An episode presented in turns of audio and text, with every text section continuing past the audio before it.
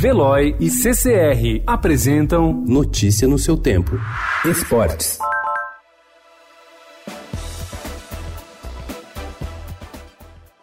A glória pelos títulos, o excelente momento no Rio de Janeiro e o carinho da torcida do Flamengo pelo atacante Gabigol talvez estejam com os dias contados. A Inter de Milão não pretende renovar o contrato de empréstimo do jogador com o clube carioca e não aceita receber menos que 163 milhões de reais pela venda. Diante do impasse, a diretoria rubro-negra já se movimenta para buscar um substituto de peso e avalia nomes como Cavani e Diego Costa.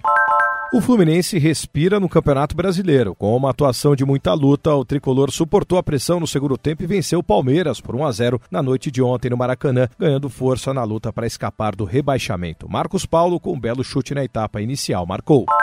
E o Santos foi até a Arena Castelão enfrentar o Fortaleza. Saiu atrás do marcador com gols de Edinho de falta e depois Oswaldo. Carlos Sanches chegou a diminuir, mas foi o time de Rogério Ceni que saiu vitorioso, 2 a 1, e se aproxima cada vez mais por uma vaga na Copa Sul-Americana.